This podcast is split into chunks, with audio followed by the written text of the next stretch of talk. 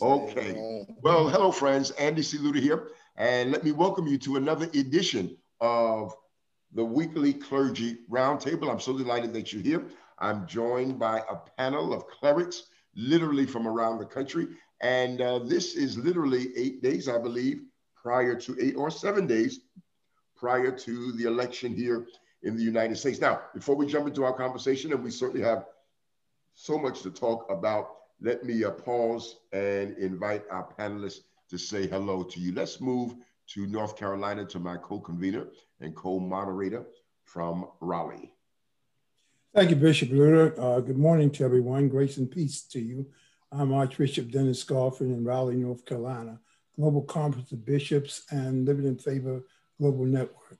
Glad to be here this morning. Thank you, Archbishop. Happy to have you as always. Since we're there in North Carolina, let's just uh, move just a little bit. Let's stay in Tar Heel country. a little bit east. Little bit I'm east. Archbishop. I wasn't sure. I wasn't sure my geography, and I don't want anybody to call me out on it. I know it. I'm Archbishop Anthony Slater. I'm the senior pastor of Tehillah Church Ministry, which is in the home of uh, the cathedral, and I'm also the uh, presiding prelate of uh, Tehillah International Fellowship. God bless. Thank you, Archbishop. Let's bounce to Buffalo. Grace and peace to one and all. I'm Bishop Jeffrey Barnes, pastor of the Love Alive Fellowship. I've been absent the last couple weeks, so I'm honored to be here with my colleagues to be in fellowship. And we're honored to uh, have you back and having returned. And uh, let me just pause and publicly and officially wish you a happy birthday on today. We want the audience oh. to know oh. that uh, we are celebrating your birthday today, Bishop. God bless you. God Thank you so you. much. Yes. Now let's move out to the Midwest. I believe they call that Hawkeye country. Yes, we greet you in divine love this morning. I bring you greetings from Koinonia Ministry, Full Gospel Baptist Church. My name is Helen Seenster, and we are people connected to God and people connected to each other. And it's about 20 some degrees here today, so we're trying to warm up. Oh my goodness. Oh my goodness. All righty.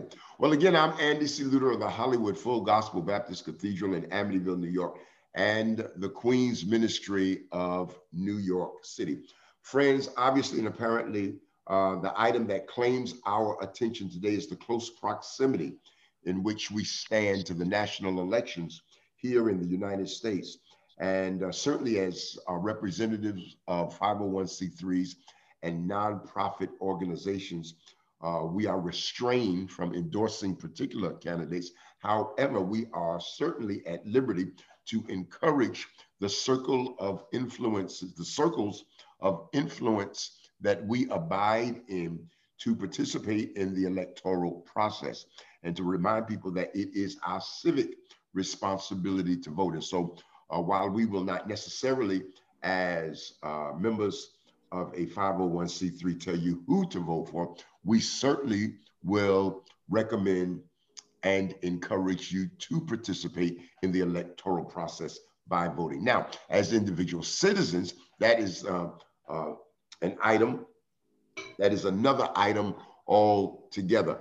And so I want to go to uh, Archbishop Golphin and have him begin our discussion. Archbishop, you are an accountant, uh, not an attorney. And so this is not legal advice or legal counsel. I want to make that clear. But from an accounting point of view, one that specializes in 501c3s and nonprofit organizations. Can you uh, kind of refresh our memory and go over what the restraints are, what the restrictions are in terms of our 501c3 status as it relates to the political world? Um, yes, I will, Bishop. But did we did we mention uh, Bishop Hines? Oh Lord, I'm sorry. Yes, please, please. I'm sorry. Please forgive okay. me, Bishop the freshest, the, the freshest voice and face that we have as part of our roundtable. Let's go to Richmond, Virginia. Peace and grace be multiplied. Glad to be with you all. Bring you greetings from Richmond, Virginia, where I provide spiritual leadership to uh, Metro Community Ministries and serve on the executive board of Kingdom Builder Fellowship. And so I'm excited about sharing and listening to some great perspectives on this morning as we move into seven days away from our presidential election finality. Thank you, sir. My apologies again. Archbishop, let's go back to you. And again, this is not legal advice. Uh, we're not, we, we, certainly understand and acknowledge that you're not an attorney. And so this is not official legal uh, advice or counsel. Uh, but from a, uh, a business perspective and from an accounting perspective, as one who's heavily involved in 501c3s and nonprofit organizations, uh, what would you tell us as it relates to our status, our position, and even the restraints that are placed upon us as uh, representatives of a 501c3? Uh, well, Bishop, I do serve as what we call a church consultant. So I have some um, expertise in the area of legal and uh, financial areas in terms of the church. I think that what we focus on is two things. Um, 1954 uh, and of course 1986. Both of those produced a tax reform act within our government. While I'm mentioning that, let's let's talk about two things. One, prior to 1947 and 48, there was always the minister who went before the, the government and gave a, uh, a, a speech or a sermon as much to talk about the condition of world events or things that was happening in the United States from God's perspective. And then, of course, that role of the minister got uh, demoted to just having prayer in Congress and the Senate. And there was uh, one great uh, minister who did a lot of prayers in Congress. His name was Peter Marshall.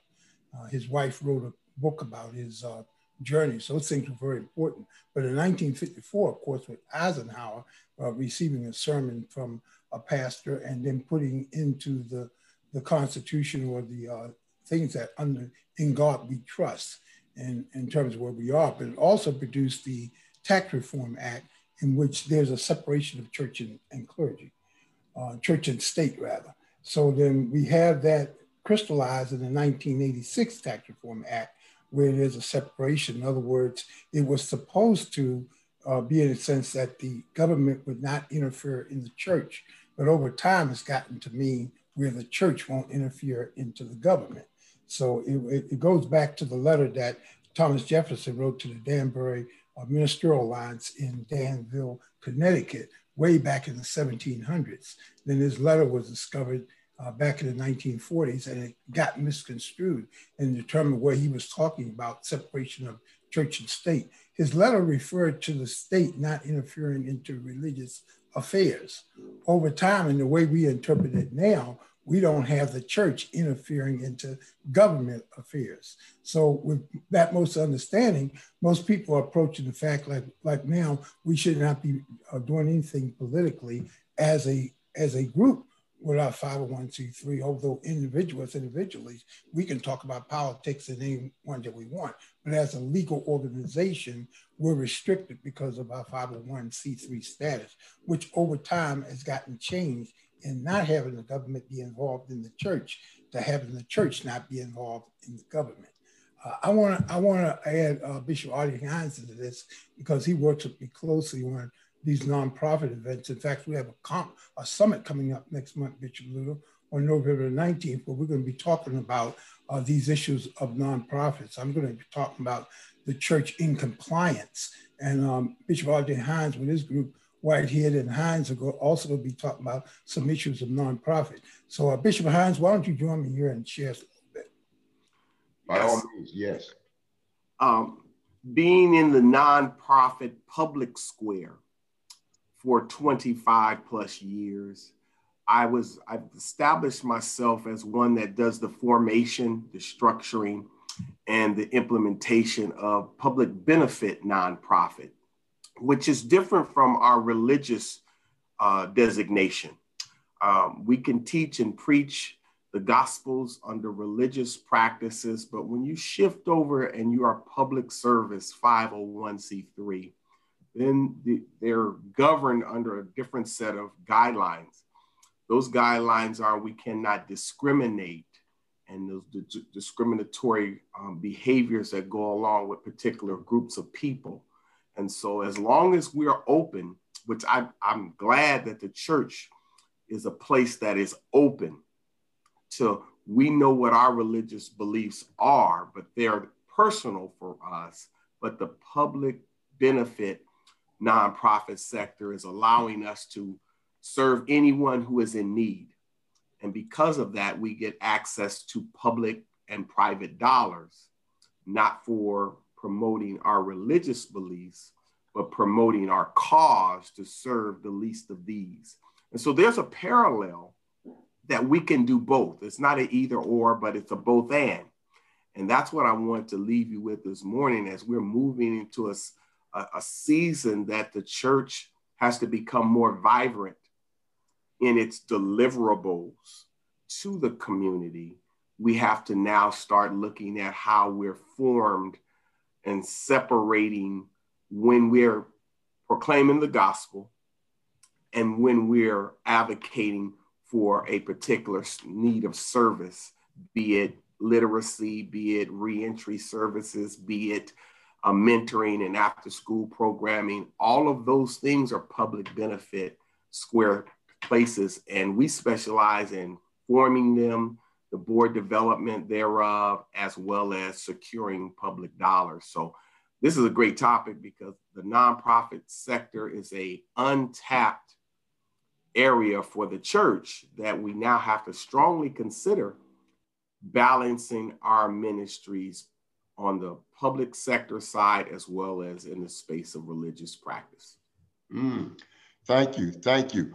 Um, Archbishop Slater, I want to come to you because this whole discussion about the proximity of the church to the state, it has a long and storied history here in these United States. And we readily accept the separation of church and state. But at the outset of this country, before it was even a country, during the stage of our history when we were still colonies, uh, the original colonies were actually designed to be destinations for particular religious groups. In Massachusetts, you had the Puritans and the Pilgrims who were parts of the dissident group, uh, the current day Presbyterian group. In Connecticut, in Rhode Island, you had Congregationalists. In uh, New York, you had Dutch Reform. In uh, Maryland, you had Roman Catholics. In Virginia, you had Anglicans. And so originally and initially, these colonies, which later on became states, were specific destinations. So if you were part of a particular denomination or a religious group, that determined where in the new world you set your destination. Now, that obviously has been changed over the last two to 300 years with this whole idea of separation in church and state. So, Archbishop, talk to us about how do we balance being an advocate for change and justice and yet not stepping over the line of the separation of church and state? Well, I think that it's a real tightrope situation because we have a responsibility to the people as well. And if, as clerics, if we see danger ahead, we're supposed to cry aloud and spare not. Uh, and so, in doing such, you got to remember back in, if we go back to the same history plan that you were saying, that the intent was that the people didn't want to be under the tyranny of the church as the church in England, how they tried to avoid being run by a religious system. And so now that we're in a whole nother place, it seemed like it's happening or rather it was going to begin to happen and everybody had their menu to go to where they wanted to be of dealing with religious practices now it's almost the same way now uh, but differently because we're so integrated everybody has their own and it brings about a division of the church and so, and therefore, what I mean by that is that, you know, we have the different denominations now. What I think we're up to like 49 United, I think in the United States, I think it was like 49,000 different denominations. Uh, and that that's become the church dividing. Well, that comes against the teaching of Christ in Ephesians chapter four.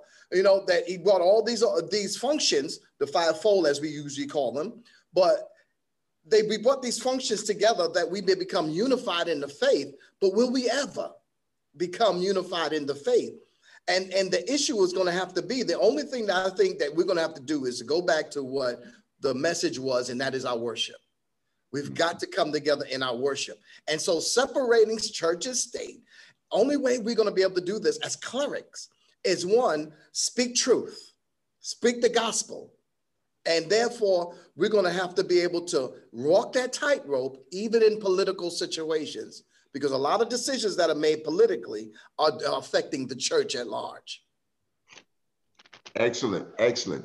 Uh, Bishop Bowens, I want to come to you, and I know that this is an area that fascinates you. Uh, can you help us understand? I've heard you talk about this to some degree at other times in other spaces uh, and in other circumstances, but can you uh, help us understand this subtle difference between religious tolerance and religious freedom. As I, as I mentioned, the original intent and design of the original colonies is that, that they would be a destination for very specific religious groups.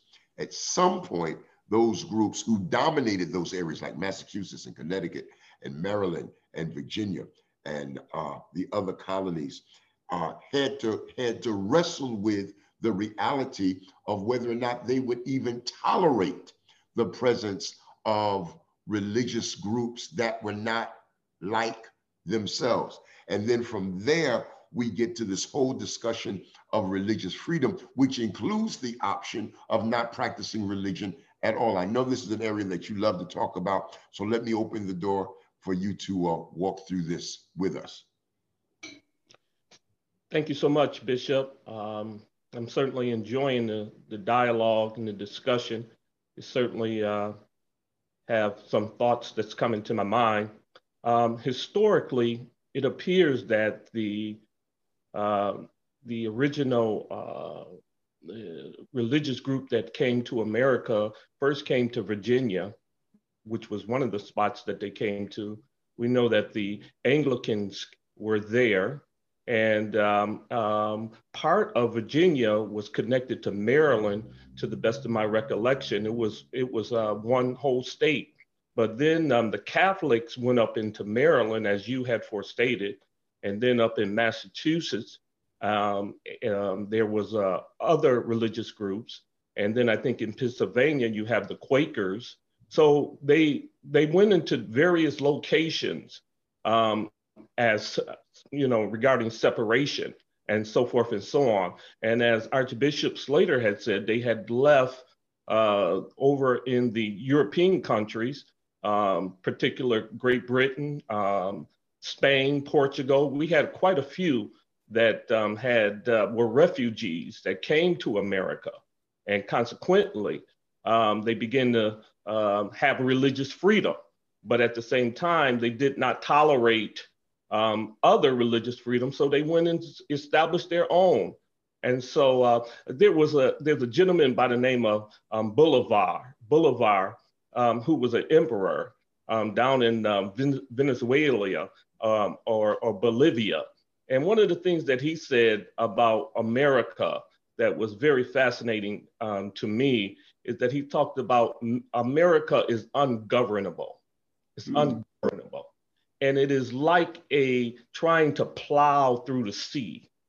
And uh, and I look at the history of this country, and um, as uh, once again Archbishop Slater had mentioned, trying to come together and unify, trying to come together to be one, trying to come together and find common ground. Um, we understand that there is a separation of church and state, and um, we have to walk that fine line. And we thank God for people like Archbishop Goffin and Bishop Hines, who is helping us be able to navigate uh, those terrains. But um, as the body of Christ, we do have to come together and find some type of common ground so that we can continue to do the work of the kingdom. Ah, great, great. Thank you, Bishop. Um, Bishop designate Sinster, I want to come to you and I want you to help us connect some dots because uh, in reality, being uh, treated differently or being treated prejudicially or having a bias against you for your religious beliefs is not too uh, removed from being treated differently because of your gender. And so there is some synergy here between this whole discussion of religious freedom and the ability to be respected and treated with fairness and with justice, despite the differences of your religious outlook and uh, perception and being treated differently based upon gender. How do you bring these two items together and help connect the dots for us here?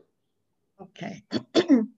I have to go back into the Word of God because um, I truly believe that when it speaks of restoration, it means in every dimension of your life.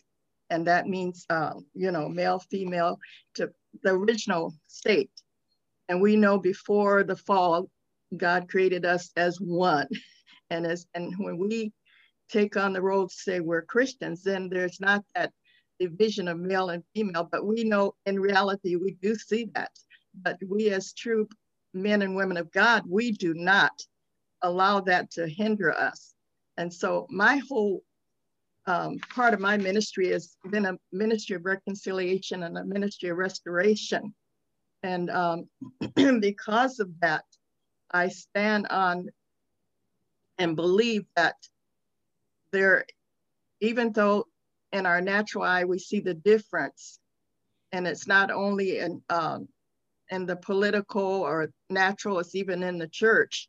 We have to stand and on what we believe, and you may not respect me, but you're going to respect your office, and you're going to respect me because I demand that respect uh, because I get my orders from the Lord. And so I believe that uh, we as men and women of God, we've got to show that restoration and that reconciliation in our everyday life.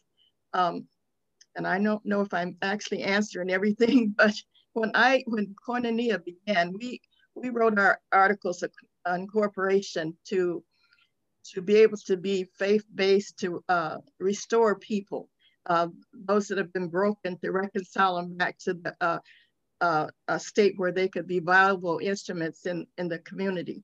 Well, I believe that's for everything, male, female, uh, young, old. And so that's what I stand on. Even though there is a, a, um, a clear difference, it does not mean that we have to accept that difference and we don't have to um, let it define who we are. Excellent, excellent.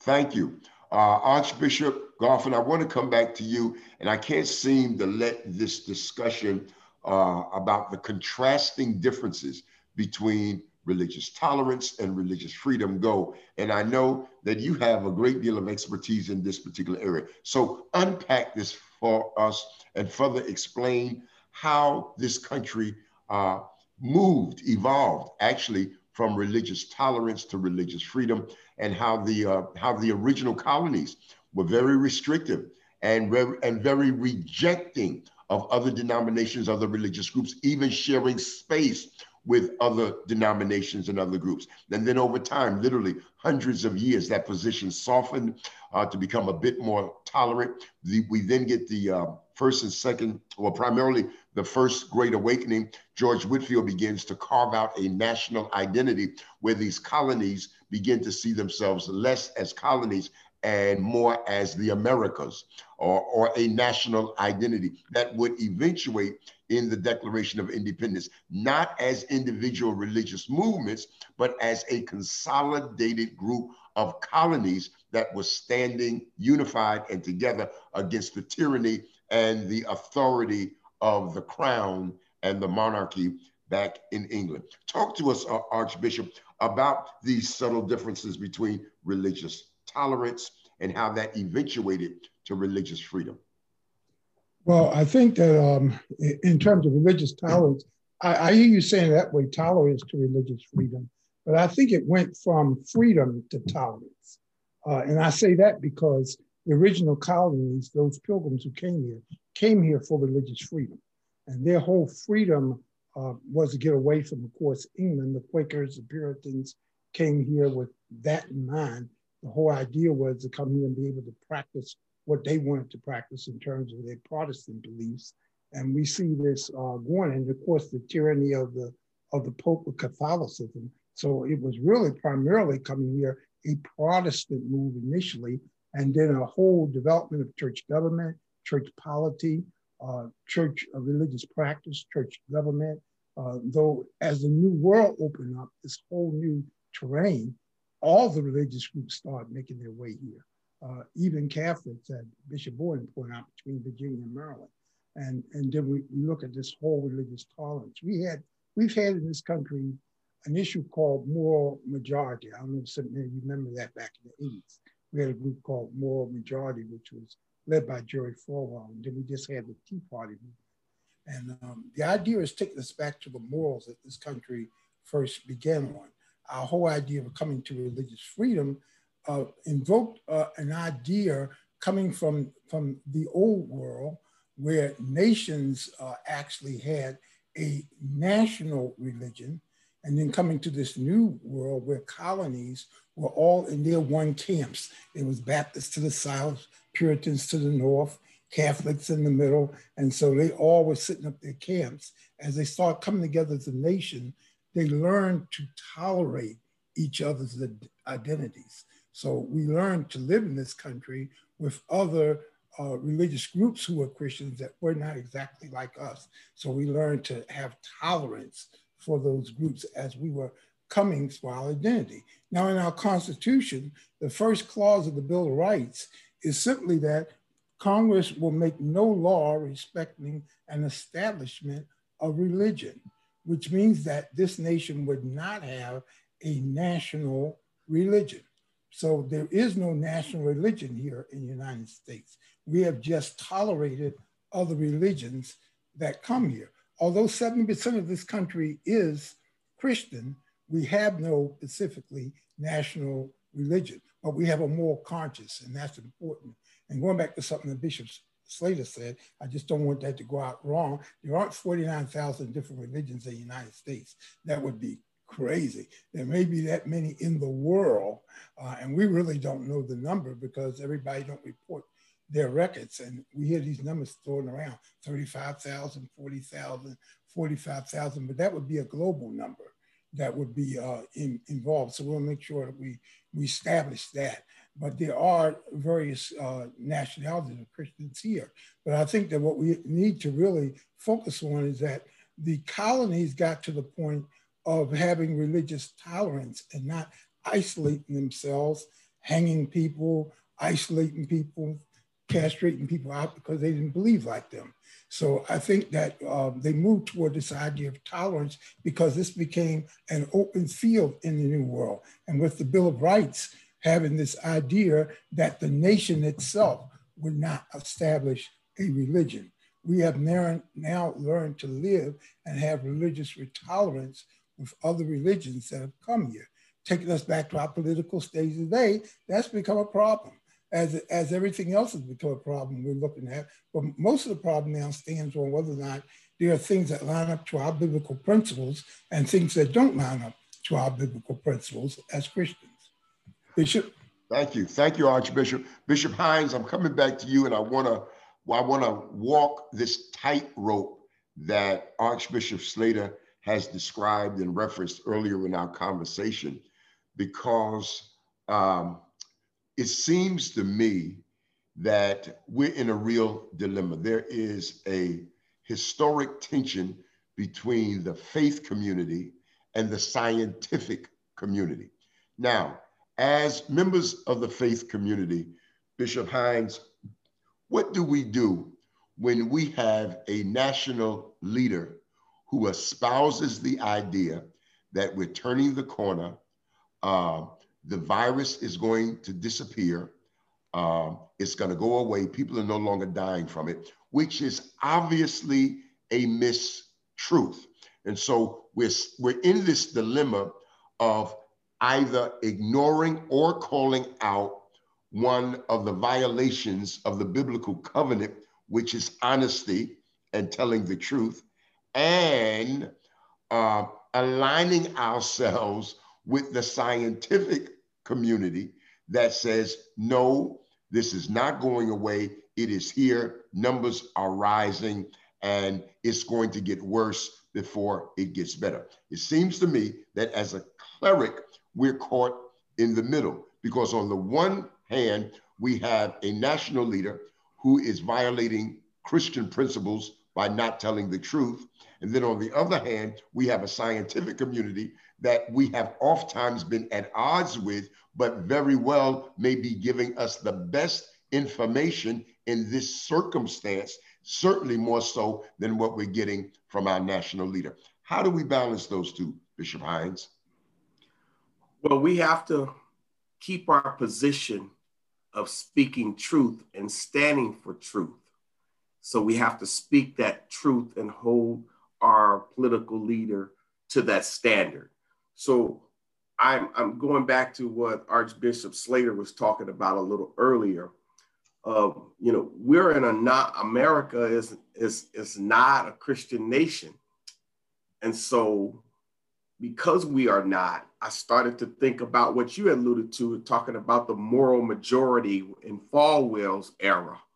Maybe since we went from freedom to tolerance back to freedom, we, we, we pinged back where we originally came from, then I would offer up maybe we need to revisit more of an ecumenical approach to the faith communities to restore truth, to stand with what is our reality, if it be scientific or if it be political.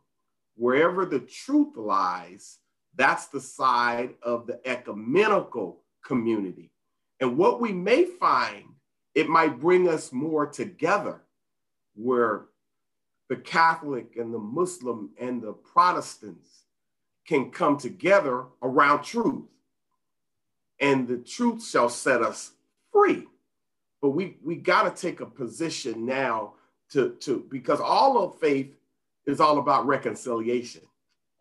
Uh, as, as, as Overseer has mentioned, it's about reconciling, reconnecting back to the deity of God, your creator. So we can mobilize ourselves ecumenically around that posture and truth, not fake news, but real news. Then we'll be in a better position then to move forward as a country that's more inclusive without compromise of truth. Ah, thank you, Bishop. Thank you, Bishop. Uh, Archbishop Slater, we're going to come to you, and it seems that you have stimulated our conversation uh, around this matter. You have been referenced more than once in the recent comments that we've had in this discussion.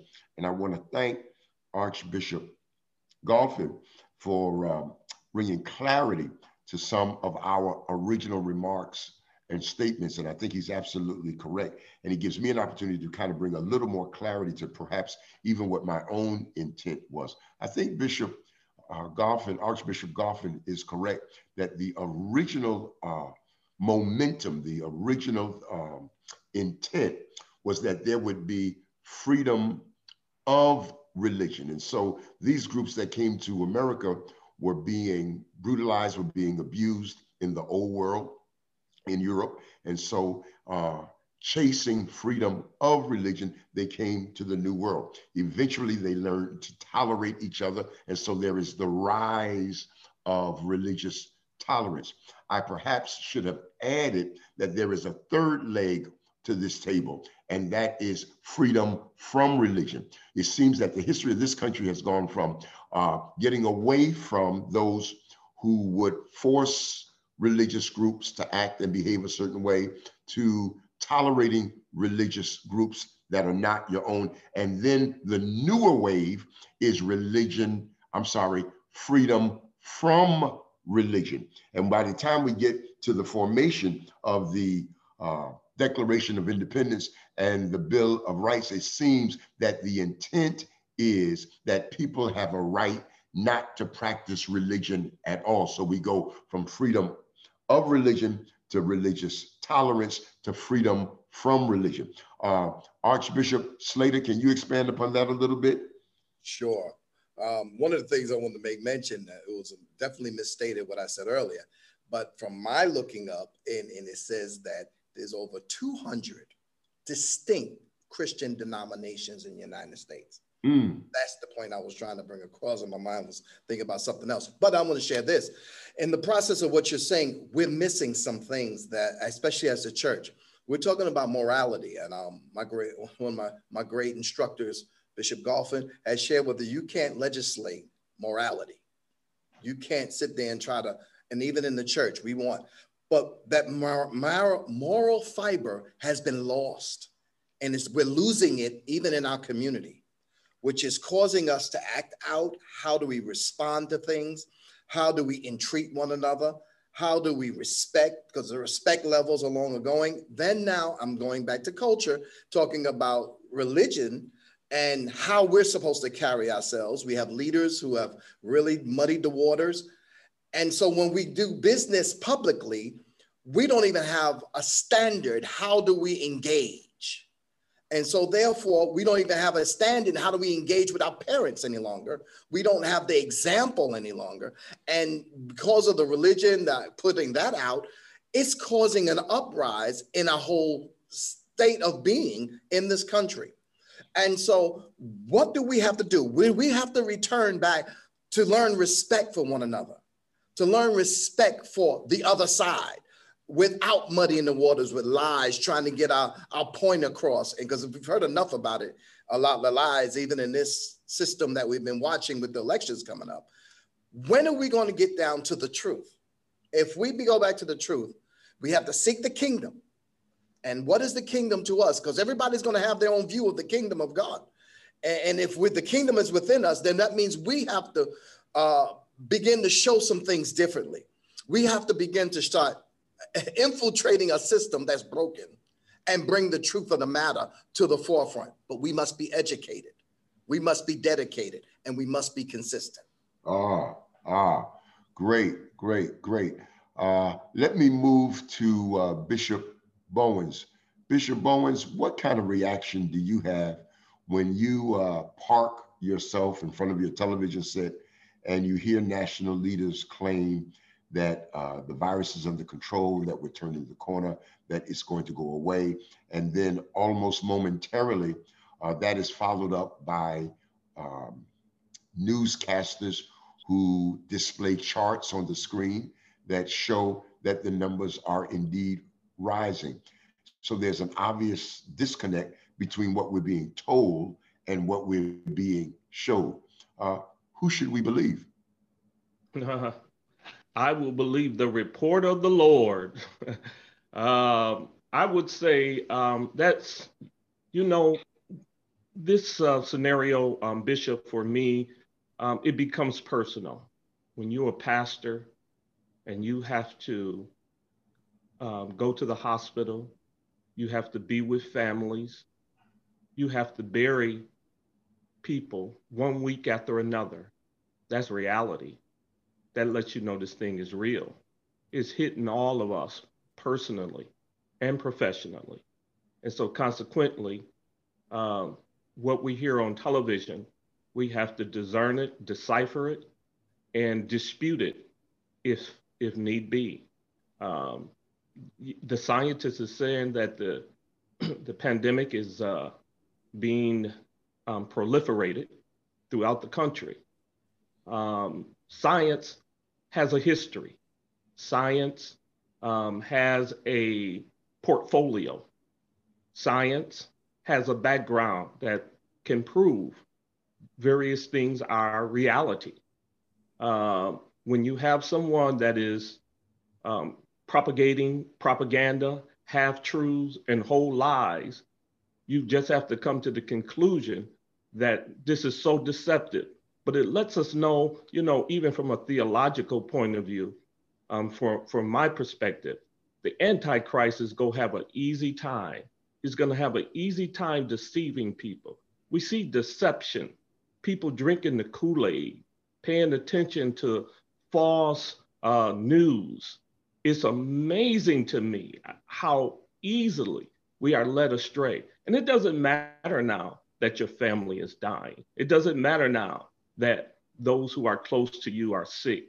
It's amazing that we would still, because of nationalistic, because of racism, because of these areas of separation and segregation and religious um, bigotry, all of these things that people are embracing, people would rather believe a lie than to believe the truth.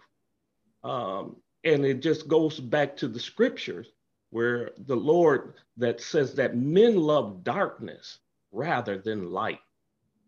Mm, mm. Indeed, indeed, Bishop. Uh, Bishop designate, in watching the news here of late, I have taken note that your particular state of Iowa is one of the states that's having one of the most dramatic spikes in terms of return of the virus. It looks as though, at the very least, we are in the midst of a second surge or maybe even a third surge. And so when you see the harsh reality of that, what then becomes your reaction when you hear people say and suggest that we've turned the corner on this and that we're in the process of watching it disappear and go away? I was brought up, like I said, with five brothers, and you called a pot a pot and a skillet a skillet. A half truth is a lie. And I cannot say that, you know, when when we have men standing up, men and women saying that we turn the corner and we see the results of what's happening in our cities and that we know that is completely not true.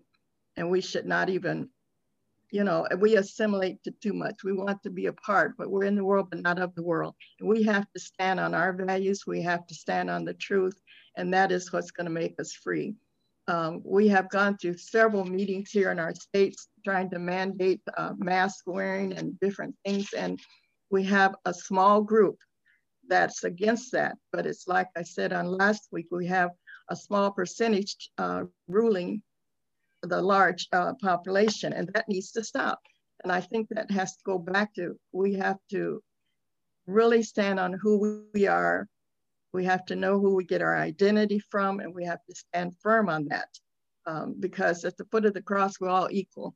And, and we should, if we're going to value human life, we've got to respect respect each other and respect um, our values. And if we say, well, we love a person, we've got to learn to listen to them, and then we have to act on what we're hearing. I just truly believe that uh, we're in for, unless we get to some real strong restrictions on uh, whether it's from scientists or from our, we, we as men and women of God, we've got to stand firm on, on what we believe and we have to teach our people that. And it's got to come from us, I believe. He didn't leave it, he didn't leave the world in the hands of the scientists or the politicians, but he did leave it in the hands of the church, the body of Christ. And so we've got to stand on the truth. Thank you, Bishop Designate. Again, I'm Andy C. Lewter of the Hollywood Full Gospel Baptist Cathedral in Amityville, New York, and the Queen's Ministry of New York City. I do have some denominational obligations that's claiming my time, and so I'm going to turn you back into the hands of uh, Archbishop Dennis Golphin for the remainder of our time today. Uh, always remember, God loves you. We love you. I look forward to seeing you real soon. Archbishop, we're in your hands, sir. Thank you, Bishop Lewter. And this has been a lively discussion with our, our board. We're going to wrap this up with a few comments coming from everybody as we close out some discussions that's really not finished, but we kind of hit on a lot of things that's important. Bishop Lewter mentioned something interesting. Uh, we talked about the idea that we came here for religious freedom. Um, we went to religious tolerance, and now we have people who are actually against religion altogether. That seems to be the modern generational uh, topic is to not even have religious be involved, involved in our life. Uh, the fact that individually as Christians, as the church, um, taking a political stand has always been important to where we were as Christians. Um, I think the history of the Bible showed that we were heavily involved in politics, going back to Abraham, Joseph, Daniel. Uh, we, we see a lot where we were politically involved in the issues of the day. And I think we also, we, we can be of the world, uh, we can be rather in the world, but not of the world. which means that we can look at where we are in terms of our political uh, position, our religious position, and not compromise biblical principles. And I think that's where we are as individuals, that we want to compromise who we are as Christians. So we need to make a, a, a thing there. I think it's Isaiah 118 says, come, let us reason together. And so I think that in reasoning, as the Lord reasoned with us, we see this idea um, that we come here to, to understand this whole idea of being into our religious freedom in this country, coming to get away from the tyranny uh, of England and of Rome, and uh, with Puritans and um, with the idea of the Quakers that came forth, and then the congregation moving north, uh, the Baptists moving south, and this whole idea of, of, of colonies then becoming tolerant. And then, of course, um, the point now that we have a nation that hundreds of religious expressions are being expressed all the time. And we've got thousands, uh, uh, multitude of thousands of people calling themselves Christians, quote unquote. What does that mean to be a Christian? What does that mean? We define it in various um, uh, denominational settings. Uh, I'm a Methodist Christian, I'm a Baptist Christian, I'm a Pentecostal Christian, I'm an evangelical Christian. Uh, even the term evangelical is so broad. I remember when we started making all these conversations about evangelicals. When I looked it up, I got so confused on what an evangelical really was because there were these various obnoxious statements and philosophical statements of what an evangelical was. I was I was sort of confused. And so uh, even when we talk about evangelicals, even when we talk about Pentecostals, there's so many variations that um, everybody has all these variations. Then, then the obvious question, the philosophical question comes, well, what does it mean to be a Christian? Well, how are we really Christians and how do we express that? And what does that mean? I want to end with um, just for a few minutes, guys. We only got five minutes, but just give a one minute statement on what you think being a Christian means. Um, Bishop Hines, I'm going to start with you, then go to Bishop Slater, Bishop uh, uh, Overseer Seamster, and then the Bishop Bourne. One behind the other, rapid succession. Just talk about what, what it means to be a Christian to you. A Christian is a born again believer that has a relationship with Jesus Christ, who understands that it's the innocent shedded blood of a risen Savior that is the compelling factor that restored us back to our creator. And wherever we are in that relationship of growth, growing to be more like him and the disciplines and the values and the morals that he has prescribed for us to govern ourselves by. We're all in a process, but what we share in common as a Christian is a relationship that we have been interceded for, and because of our relationship and acceptance of Him and the deity of who He is in our lives, that's the relationship that compels us and sets us apart. Amen. Bishop Slater? Basically said it, but here's my statement. And ye shall know my disciples, for ye have loved one to another. If you don't know the essence of love, you can't possibly be a Christian. Love is what this whole thing is based on. Overseer. As I said earlier, at the foot of the cross, we're all equal. And what comes to mind is uh, we have to learn to respect and honor each other, each person, and regardless of their race, regardless of their gender. And there's a scripture that says in Matthew 25 and 4 as inasmuch as much as you did it unto one of these, of the least of them, my brethren, you did it unto me. So as Christians, we if we have the love of God in us, then we will love and respect each other. Amen. It's your boys. Blessings. I heard yesterday uh, a woman um, giving an interview, um, and they were saying that they were conservative Christians. And for mm-hmm. whatever reason, that bothered me very deeply. Um, conservative Christians, and then you have liberal Christians. Why can't we just be Christians? I'm going to take Bishop Slater's position on this one. Why can't we just be Christians? Why can't we just be people of God? It was at Antioch that they were first called Christian. They weren't called Antioch Christian, they were called Christian.